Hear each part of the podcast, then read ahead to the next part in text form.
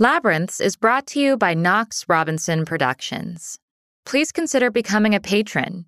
For as little as five dollars a month, you can listen to Labyrinths ad-free. Visit patreon.com slash Knox Robinson to learn more. This is a tenth century riddle from the Exeter Book, so you have to guess what this is. Are you ready? Okay. My stem is erect. I stand up in bed. Hairy down below, a lovely peasant's daughter, a proud maiden, grips me, attacks me in my redness, plunders my head, strangles me, and then wet be her eye.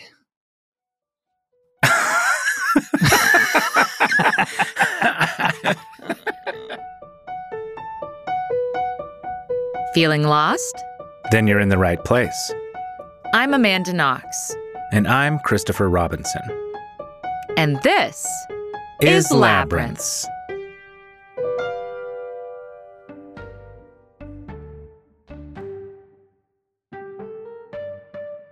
Take a while to think about that riddle. We'll come back to it later. In the meantime, allow us to introduce you to a man who likes to lose himself in puzzles, riddles, and mazes. His name starts with an A and ends with a Jacobs. Yeah, my name is A J Jacobs, and I'm a nonfiction author, and I've written several books, usually with the theme where I try something out and then write about it. So my most well-known book was where I lived by all the rules of the Bible for a year, from the Ten Commandments to growing a huge beard to uh, stoning adulterers. I used very small stones, like pebble size, so I didn't go to jail. And my newest book is about my obsession with puzzles of all kinds, and I've always loved puzzles. Puzzles, crossword puzzles, but also mazes. And I've always wanted to write about them and justify to myself that they're not a waste of time, that they make us better people and better thinkers. Hmm. And of course, your podcast is called Labyrinths. And I don't believe in kismet or fate, but if I did, this would seem like fate that I had to come on and talk about mazes and labyrinths and other puzzles with you. Yeah, we are super thrilled that you reached out to us. We are also huge puzzle fans. Um, we had an escape room wedding of our own. I think we had twenty-five tables at the wedding, and each table had a theme based around a certain moment or period in one of our lives. So one table was the the prison years. Another table was Chris is a poetry professor years. And we invented four to five unique puzzles For, for each every table. table that were on theme. Wow. That the guests had to solve in order to plug in a code into this timeline wall and sort of restore our fractured uh, timeline. It's a time travel themed wedding. What kind of puzzles were they? Oh, across the board, everything from logic word puzzles to little tiles that you had to move and adjust in order to, like, create a pathway, to jigsaw puzzles, to... We had one where they had to, like, rescue a little doll from um, underwater using only magnets. It was all yeah. over the place. Which was to represent the time Amanda almost drowned when she was, like, three years old. Yeah. Oh, my. Yeah. Well, uh, if you ever renew your vows, I would love to come to part two. That sounds awesome. Yeah, we spent about a year building and researching and making puzzles. I love that. And I actually went to another puzzle-themed wedding during this book. Uh, oh. I don't know if you're familiar with the M I T Mystery Hunt. It's like the Ironman triathlon of puzzle competitions. It's like seventy-two mm. hours, and all these genuine rocket scientists go there. They are hardcore, and they always open with a, a sketch, like a little uh, skit. And the year I went, it was a, a real wedding, an actual wedding between two puzzlers filled Aww. with excruciating puzzle puns like uh, I can can promise you I will not double acrostic you, things like that. That's so great. Oh, I love that. How did you decide that you were going to go down this puzzle rabbit hole, and where did you start? I've always loved puzzles. Uh, since I was a kid, I would draw these big mazes on our living room floor and subscribe to Games Magazine. And Uh, yeah, I didn't have, as you might imagine, the busiest social life. So this was sort of my solace. I've written a lot of books about various topics, but I've never written one about my true passion, which is puzzles. So COVID came. I was like, this is mm. the perfect opportunity, because puzzles really kept me sane during COVID, yeah. as they did so many people. And I thought, all right, here's my chance to really dive in to this amazing world, because there's so many subcultures within the world too. There's the crossword people and the Sudoku people who don't like the Ken-Ken people, ah! uh, the Jigsaw people, the Maze people who don't like the Labyrinth people, ah! as we can discuss. So it was uh, it was fantastic. What about the Wordle people now?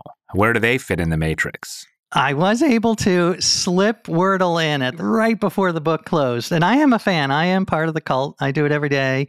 I think the brilliance of it is that it's it's rationed, uh, so you mm. can only do one per day. I love that puzzle crazes have a long history. There was a puzzle craze in eighteen ten where everyone's doing tangrams. This is a, an old Chinese puzzle where it's seven wooden shapes, triangles, and, and uh, squares, and you have to arrange them in certain certain ways to make figures like boats or people. It came to Europe and people were just obsessed with it. Napoleon was apparently an addict, although he mm. was exiled on an island at the time, so he didn't have yeah. much else to do. He was uh, in a pandemic-ish situation. Yes, exactly. But the funny thing about it is, and all the other puzzle crazes, is that everyone was freaked out. This is going to drive mm. the population crazy. Oh, really? And there are all these editorials. Like the New York Times, when crosswords first came out, their editorials are hilarious, because it's like, this is a pestilence. This is, you know, wow. it's causing marriages to fall apart. People are going blind. It was like on and on. Monday, November seventeenth, nineteen twenty-four. The New York Times writes of the nascent crossword craze. Scarcely recovered from the form of temporary madness that made so many people pay enormous prices for mahjong sets, about the same persons are now committing the same sinful waste in an utterly futile finding of words, the letters of which will fit into a prearranged pattern. This is not a game at all, and it hardly can be called a sport. And those who play get nothing out of it except a primitive sort of mental exercise. So puzzles are always, at first, controversial, but then people realize if you're going to have a vice, this is a pretty good one to have. You know, that's actually fascinating. I never thought about there being hysteria around puzzles, but puzzles are a kind of magic. There's a, a sort of twisting of reality that happens that you have to undo, I suppose. And once you're in the know of how to do a puzzle, I'm even thinking of like a Rubik's Cube. And there's a line that you cross. You become part of this secret society of people who know how to solve Rubik's Cubes. Did you find that over and over again? Yeah, I love that analysis. Uh, I think it's true. They're they're close cousins of magic and also of jokes. It's that twist at the end, mm. the, the reveal, and the aha moment is what they call it in puzzles. And I think, it, you know, humans, we are wired to love that aha moment, because that's how we come up with new thing. That's how we came up with the wheel or the mRNA vaccine. So yeah, I definitely see the, the links. What is the beginning of puzzling in human history? Well, it's one of the oldest forms of entertainment. Uh, there are riddles from Babylonian times. They're not they're not hilarious. You're not going to fall out of your seat laughing. Uh, There's the famous Greek riddle, uh, the riddle of the Sphinx. There's a riddle in the Bible that Samson tells that's just terrible. Out of the eater comes something to eat. Out of the strong comes something sweet. Um, what is, so what is that? What is that describing? Is I what, mean, I'm thinking like milk might be. It is food related. Nice. Okay. But what is it? Well, there's no way to get it because it's a supremely unfair riddle. The answer is a lion whose stomach has been ripped open and there's a beehive inside where they're making honey. Oh, come and on. I know. And that's not fair. It's the worst, because Samson had just seen that. He had done it. He had killed the lion and he came back and there's a beehive. He's like, oh, this might make a fun riddle. But yeah, creating riddles is an art. And clearly Samson had not mastered that art. So who are some of the best puzzlers in history then, if Samson is our not good example? Well, you got Archimedes, who's, who came up with Eureka. He's certainly one of them. I define riddles quite broadly, so breaking secret codes is a, a puzzle. Uh, so Alan Turing, one of the greatest, mm. and I have a whole section in the book on secret codes and ciphers. And one of my favorite trips was I went to the headquarters of the C I A. Ooh.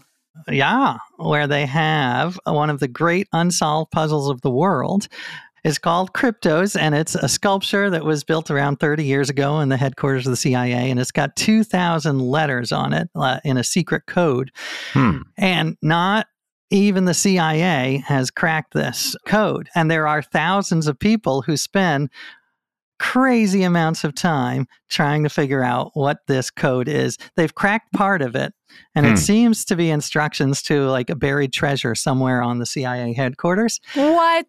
But what I think is remarkable is the grit of this community, because there's a community of thousands of people who've been working on it for thirty years. And so when my kids are working on a math problem for like two minutes and they're like, I give up. I'm like, listen, thirty years these people have been working on it. Give it Yeah, give but it a is there time. Buried treasure at the end of that math problem? That's a great point. Maybe that's how to get them to study, is to bury some treasure. I like that idea. Wasn't there an Edgar Allan Poe cipher that went unsolved until very recently, a few years ago? Yeah, excellent memory. He had uh, a column where every week he would print a cipher, and his last one was not solved until like about ten years ago. I met the guy who solved it, uh, hmm. and he just did it with pencil and paper, which is unusual because nowadays most people are using you know, massive computers. That feels like cheating. Isn't the point of puzzling to just do it by your own devices and not entrust some A I to help you out? I talk a lot about A I versus humans, and I have a section on chess puzzles. Garry Kasparov came over to my house to talk about chess puzzles, which was fantastic. Uh, of course. First of all, he criticized my chessboard. He's like, this is a cheap chessboard. And I was like, I'm sorry. He was fascinating. And he said, I am the first knowledge worker to have their job threatened by A I. Because as you mm. might remember, he was beaten by Big Blue, the I B M yeah. computer. Right. And so he's like, I'm the first. I am patient mm. zero. And I don't think that they're going to take over the world. I think it's going to be a collaboration between humans and A I. I hope he's right. The interesting twist on Wordle that I also saw recently was the Absurdle puzzle, which uses A I to fight back against you and continually change its answer to force you to try and take as many guesses as possible. Yeah, I do love that. It's so creative, uh, changing the puzzle as it goes. The level of trickery and deceit is just delightful, even in something like jigsaw puzzles, which I always thought was sort of the... I was a little snobbish about jigsaw puzzles. What are the clever deceits that happen in jigsaws? Well, it, uh, a couple of things. First, there are companies like this one in Vermont that make woodcut puzzles, and they are so sadistic because they have pieces that you think are edges, but they're not edges. Oh, they're my pieces, God. Pieces from other puzzles that they put in there, pieces that uh, so you don't have to big. use every piece. No, you don't. And there's holes huh. in the middle of the puzzle. That's a whole other level. Wow. And they're super expensive. They're like ten thousand dollars. So oh, geez. Th- that's not true. There's some that are like five hundred dollars, but they can go up to ten thousand dollars. But I also went to the World Jigsaw Puzzle Championship and represented the United States of America with my family. And we were a disaster. Came in second to last. We did beat one of the Spain teams, but Russia was just a force of nature. And talking to them, Russian team, and seeing them in action, it it did give me a whole new level of respect for jigsaws, because if you're doing it at a high level, you have to have a meta strategy. Sometimes you want to look at the shapes. Sometimes you want to look at what's missing. Sometimes you want to look at the colors and all the colors in the sky. Blue is not always blue. There are going to be shades of blue. So right. There are all these lovely subtleties in assembling a jigsaw puzzle. Mm. And I just love to see people operating at the highest level, even if what they're doing is kind of silly or not valued by society. And that's what mm. I saw at this World Jigsaw Puzzle Championship. You've mentioned how there's an undercurrent in society that puzzles are not a valuable source of time. They're a waste of time. Where do you see that mindset, and where do you think that comes from? I do see it sometimes. It's the idea that you're not directly getting food, you're not finding a mate, you're not building something that has utilitarian value. And I disagree with it. I think puzzles can teach us so much about how to think, how to solve problems, how to be compassionate, how to look at the world from different points of view. We're wired to want to play. We're wired to want to practice these things. So whether it's practicing, you know, wrestling or mm-hmm. practicing how to come up with interesting solutions, it's good for you. So I am very pro-puzzle, as you might imagine.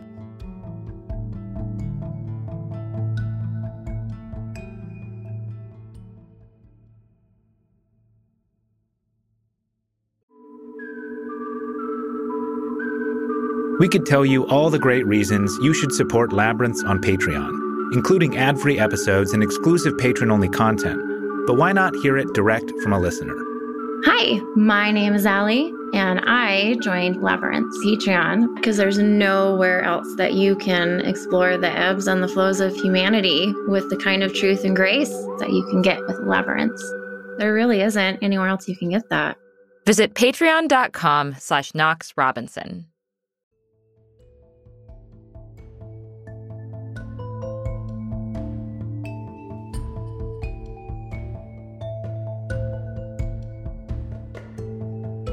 Maybe we can talk a little bit about the puzzle mindset and when someone enters into a puzzle, what is happening in their brain? Sure. There are a few things that are so important. One is being flexible in your thinking, which you talk about all the time, and avoiding the confirmation bias, avoiding one of my favorite words is apophenia, which is the problem of finding patterns where none exist. Mm. So finding Jesus's face in the French toast. And if you are a good puzzler, you have to be looking for patterns, but you cannot fall in love with your mm. hypothesis. And Amanda, that you are a victim of apophenia because those judges and prosecutors fell in love with their hypothesis, and every random bit of information they tried to force into their crazy hypothesis. Yeah. And so to me, a good puzzler is one who is able to keep an open mind. Even when doing crossword puzzles, I, I, I use pencil. There's no shame in pencil because you've got to be able to erase it.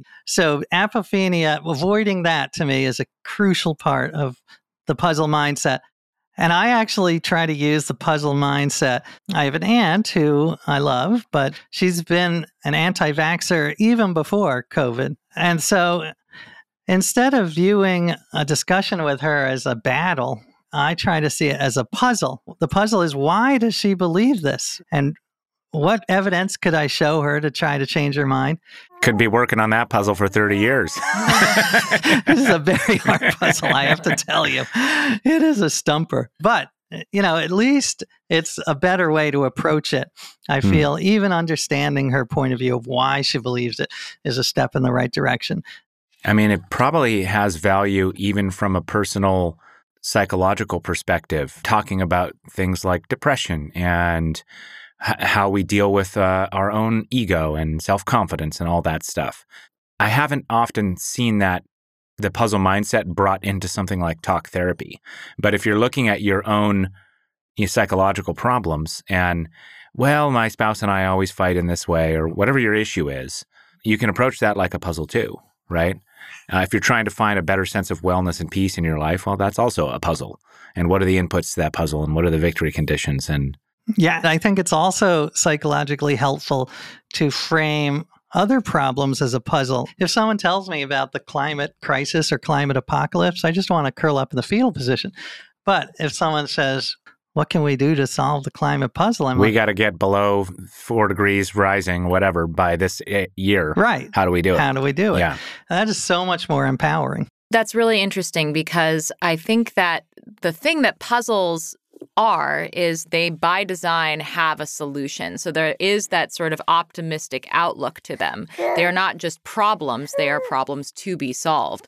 And I was wondering if you could talk to me about some of the people who you have come across in the course of this book who have dedicated their lives to designing puzzles. It's a, it's something that I only really came to appreciate when Chris and I dedicated a whole year to designing puzzles for our wedding and being like, wow, there's a lot that goes into this to make it just hard enough that it's fun, but not too hard, that it it's discouraging. And how do we trick people to get them to move in this direction without them realizing that we're yeah, doing it? Yeah, because it's, I mean, it's easy, I feel like, to make a puzzle that is almost impossible to solve. Right. And it's also Absolutely. easy to make a puzzle that's very easy to solve. But there's that wide swath in the middle of a puzzle that's fun and a puzzle that takes effort. Um, and, a, and a puzzle in which the effort is fun, that is much harder, I think. That's the art. In my experience of do, oh, trying yeah. to design. No, you're yeah. absolutely right. Uh, and that's what puzzle makers tell me, that what you said exactly. It's so easy to make an impossible puzzle. And it's also easy to make a, a too easy puzzle. And finding that Goldilocks zone is really mm. a challenge. And since this is called Labyrinths, I'll, I'll bring up one of the favorite puzzle makers I, I met, who is... Uh, Uh, a British fellow named Adrian Fisher, who is the most prolific maze designer in the history of humanity, as he modestly says. And he has designed over eight hundred puzzles in all, I guess he doesn't have Antarctica, but every other continent. And he says it's hard because he's playing a chess match with you. He knows he has to lose, but he has to make it fun. And he has to give you little aha moments throughout. He talks a lot about narrative, like he's crafting a narrative. And what I like about him, besides the fact that he has a healthy ego, he uh, he he's very creative. And I think that's the best puzzle makers. You have to think as far outside the box as possible. And so his mazes will have water spouts. They will have a chair that you sit in that rotates and brings you to the other side. To me, the best puzzlers are just so creative, and it's an art form. And, and in fact, Nabokov, he was famous for creating chess puzzles, and hmm. he talked about a chess puzzle. It's a great quote, but it's all about how a chess puzzle is like a poem and or a piece of art. It's got surprise, hmm. it's got deceit, it's got resolution, it's got conflict, and I agree with that. Actually, I've spent some time... Um... writing riddles as a poetic form. You can view them just as uh, like haikus in a way. Absolutely. I love that because I have a section on historical riddles. And one of my favorite people I met was a woman who is sort of the rock star of riddle studies. And she is an expert on medieval riddles, which are hilarious because a lot of them are super dirty. They're written by monks, but they're really naughty. But as you say, they're also poems. Here, can I read you one? Yeah, of, I would, I would love to hear one. Real quick. All right, here's one I have in the book. All right, so yes, this is a tenth century riddle from the Exeter Book. Uh, and so you have to guess what this is. Are you ready? Okay. My stem is erect. I stand up in bed, hairy down below. A lovely peasant's daughter... a proud maiden grips me, attacks me in my redness, plunders my head, strangles me, and then wet be her eye.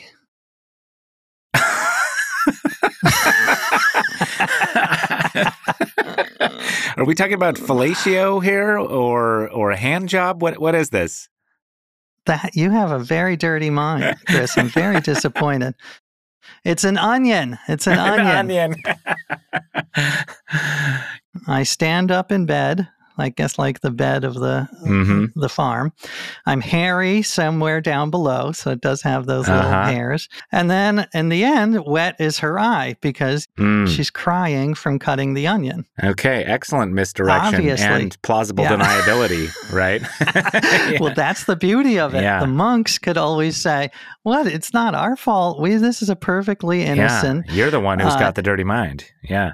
Right. And the other interesting part of these uh, medieval riddles is that there was no answer key. Hmm. We don't know what the, I mean, we assume it's an onion, right? But there are like a hundred, and some of them We still don't know what they are. And there are all of these professors who are spending hours and mm. uh, debating. You know, one has fourteen possible solutions and mm. no one knows. And it's interesting because I have mixed feelings about that. On the one hand, I'm a big fan of epistemic humility mm-hmm. and being okay with not knowing something for sure. On the other hand, I'm very wary of the idea that there is no right answer at all hmm. and that there is no truth out there. It's all just competing narratives. Well, did you see this New York Times crossword recently that had two possible solutions for Star Trek and Star Wars? I did that one. I like that. Yeah, right? I mean, sometimes there are multiple answers intentionally. Right, if they're intentional. Yeah. Yeah. That is a genre of puzzles that I am actually mm. a big fan of, those that have multiple solutions, because I actually think that mirrors life better, because yeah. there is no one solution. There's a bunch of solutions to any problem, mm. and some are better than others.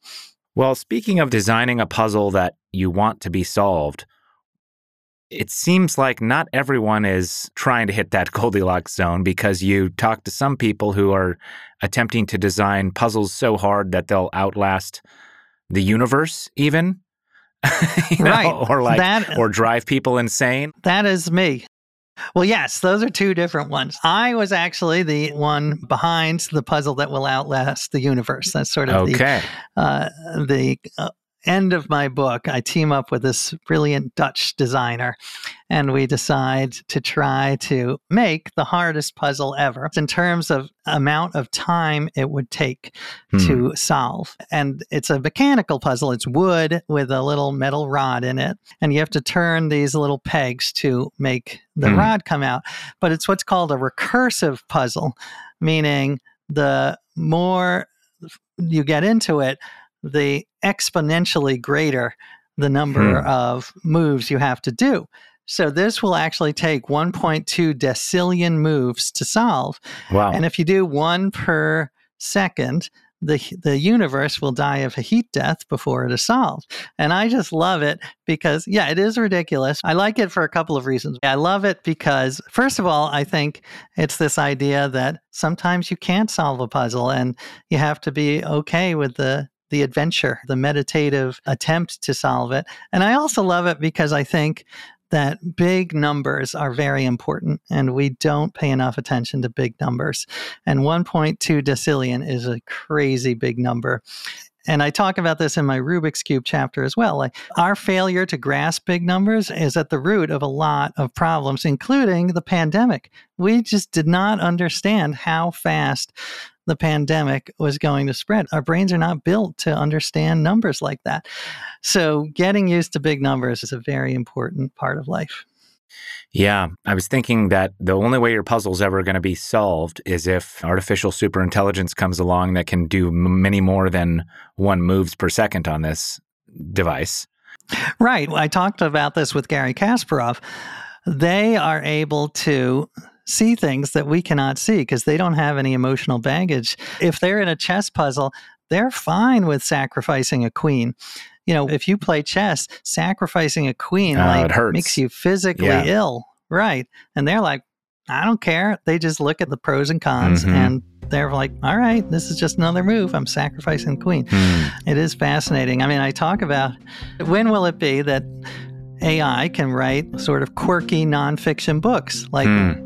in thirty years, would they have been able to write a better book about puzzles than I have? And I, I don't think it's out of the question. I don't think it's out of the question either. I think it's going to happen a lot sooner than people imagine.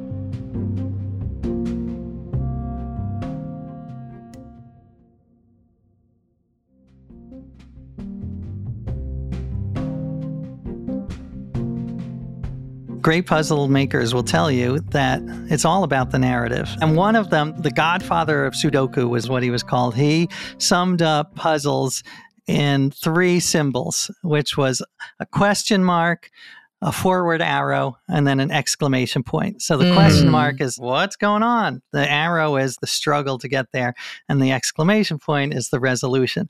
But I think that works not just for puzzles, that works for most art, movies, books. There's the struggle and then the resolution. And I am very drawn to that. I think all humans are. I actually have mixed feelings about it because sometimes we create conflict when we don't need to, when maybe there's mm. a, a solution that is not zero sum that can benefit everyone. This brings me to labyrinths mm. because while researching, I went to the annual gathering of the Labyrinth Society, and it was fascinating because I learned that labyrinths and mazes are not the same thing, mm-hmm. at least according to, you knew about that? Mm-hmm. I didn't. So labyrinths, as you know, are not puzzles. They are one path that you follow to the center. And mazes, of course, are puzzles because you have choice points. So the labyrinth people are seeing it as a spiritual exercise. You are not stressed out. You do not hit that conflict and then resolve it. You are just There's no question. walking through. There's no question. And sometimes I think that we should embrace that side of life, the freedom from choice. There is something lovely about that. And and I wrote a book about the Bible, and I'm not religious, but one of the appealing things about religion is the lack of choice. They give you a nice architecture with which mm. to live in. You know, you pass a, a homeless person on the street, you don't have to think, should I give him money? You know, what's mm-hmm. he going to do with it? You give him money because that's what the Bible says. Mm-hmm. So anyway, the difference between labyrinths and mazes is very interesting. And to me, it's the difference between the traditional conflict resolution narrative and the opposite, which is that there are no choices. And they're both important. Totally. If we're going to go deep metaphor, what is life? Life is a labyrinth in which you have to solve a series of puzzles along the way. Ultimately, like, your life is your life. You're going to live it. Whatever's going to happen to you is going to happen to you. But part of living your life is constantly solving puzzles along the way. Absolutely. And you talk about this. Get lost, but embrace it. We never know what's going to happen, but you got to try to enjoy the twists and turns. The origin of the of the labyrinth term is interesting because the the conception of labyrinth you're talking about uh, and the modern day labyrinths that have the winding path that always turns to the left and arrives at the center, you see that image on Cretan coins dating back many centuries. And that image of the labyrinth has been around for a long time, and yet it's also associated with the story of Daedalus and the Minotaur. And that story in the myth, it sounds much more like a maze. You know, it doesn't sound like yes. the Minotaur is in the center of a labyrinth. It sounds like he's in the center of a maze. And you need Ariadne's right. thread to find your way back. I'm not sure if you came across anything about this. Like, how did that concept even get differentiated? Yeah, that's a great question. And I did look into the history of labyrinths and mazes. I'm sure you know the story, but for listeners who don't, can I just summarize it real yeah, quick? Please, please, absolutely. So this was in ancient Greece, and the Greek god Poseidon got angry at the king of Crete, King Minos, because he didn't sacrifice a white bull to Poseidon. So Poseidon, who's apparently a misogynist, says, okay, I'm going to punish King Minos' wife. Hmm. And he put a curse on King Minos' wife, the queen, that made her fall madly in love with a white bull. Mm. So the queen is obsessed. She tries to seduce the bull. The bull's like, mm, not for me. So she hires Daedalus, who's the greatest inventor in Greece, and asks him to build a realistic-looking cow out of wood and cowhide with a secret compartment inside near the back. So he does, and she gets into the compartment nude. And the fake cow is wheeled over to the bull, and the bull's like, all right, fine. He went to all this trouble. So he impregnates the queen, and she gives birth to a monster, this half bull, half human Minotaur. So he has Daedalus build a maze to keep the Minotaur in, and the Minotaur turns into this horrible beast who eats virgins. And this is continued until Theseus uses the ball of yarn, a very good strategy to kill the Minotaur and get out. But to me, it's just like, wow, they were bizarre back then. Uh, you know, we're bizarre now, but that is a bizarre story. I'm wondering if you have a good puzzle or riddle or something that we could offer our listeners a chance to solve. Oh, absolutely. I've got tons. Well, one puzzle that I think translates well to audio is uh, they're called ditloids. It's uh, where you take a common phrase and that begins with a number and you reduce it to its initial letters. Okay, so it's fifty-two W in a Y. So that answer is fifty-two weeks in a year. Exactly. Okay. So let me start with uh, one that's not so crazy, but then they get a little more challenging. You ready? Yeah. five thousand two hundred eighty F in a M. Feet in a mile. Nice. Three S in a T. Okay, so this this is what happens. This is what my brain is the doing. The possibilities are. Three yeah. socks in a turtle. Three yeah. sandwiches in a conga line. That's it. You nailed it. Three sides in a triangle. Mm. All right, what about five F on an H? Five F on an H. Or ten F on two H's. Uh, fingers. Fingers in hand. Nice. Yeah. Exactly. Nice. Uh, all right, fourteen D and an F. Now, this is embarrassing. I have this in my book, and I can't remember what the answer is. fourteen uh, days in a fortnight. Holy, you can't, I can't believe it. That was amazing. That is right. How did you know that? I how just did, know how, did that how come many days in a fortnight there are. But where did fortnight come from? That's not a normal word. I've, I've occasionally used Fortnite in my, in my, I use Fortnite once a fortnight at least. So. Nice. Fortnightly. Well, that was cool. Uh, all right. How about two more? Six F in an F. Six feet in a, uh... You got it. It's in there. What has six feet? Oh, six in, feet. A, oh, oh in a grave. Um, Oh, a fathom. Fathom. Yes. I didn't exactly. actually know how, how much was in a fathom until just now. Learned something new. That's a, that's a cool puzzle form. I like that. Okay, listener. One last puzzle. You ready? nine L of a C. nine L of a C. Here's a hint. You'll see a lot of these on Amanda's Instagram. I mean, again, this is where my brain goes just random, like, nine licks of a cat. Well, you had the right uh, C and you had the right lives. Second lives letter. Lives yes. of a cat. Nine oh, lives. Hey. There I... you go. See? Well, there we go. Uh, mm. There you go. Fun. Very, uh-huh. I hope so. That was a th- thank you for providing so many aha moments there. That was a, exactly. That was a pleasure. Well, thank you for uh, being the first ever guest we've had to actually dig into the namesake of our podcast. My pleasure. I I am delighted. If you want to dig deeper into the world of puzzles, we highly recommend A J Jacobs' new book, The Puzzler, one man's quest to solve the most baffling puzzles ever, from crosswords to jigsaws to the meaning of life. The book is out now, and you can also find A J at a j jacobs dot com. And of course, a book about puzzles wouldn't be complete without... The book has a hidden puzzle contest. There's a secret code that is hidden in the introduction, which can be uh, seen online. Hmm. So you don't need to buy the book, but I would love it if you did. And that secret code, if you put it into the website, will open up a crazy puzzle hunt designed by some of the best puzzle creators in the world, and the first person to solve all the puzzles gets a ten thousand dollars prize. Hey, all right. There's that buried treasure. There's the buried treasure. So please enjoy that. They are really crazy puzzles. I love them. I couldn't get them all. I would not win the ten thousand dollars myself. That contest does sound hard, but we've got an easier one for you. There's a puzzle embedded in this episode. And if you solve it, we'll shout out the charity of your choice on social media. The answer is a single word, a powerful word. A favorite of LeVar Burton and John Lennon alike. D M us your answers. Find us on Twitter, at Amanda Knox. At manunderbridge. Or on Instagram, at emceecarbon. And at amamaknox.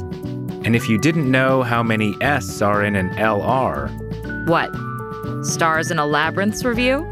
The answer is five. Please help us out with a rating and tell your friends to get lost with us. This episode was written, edited, and sound designed by us, with additional editing and sound design by Josh Thane, and theme music by Josh Budo Karp.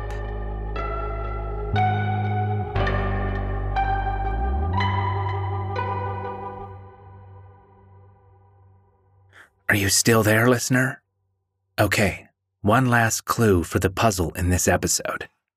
If you're hearing an ad, you've gone one word too far.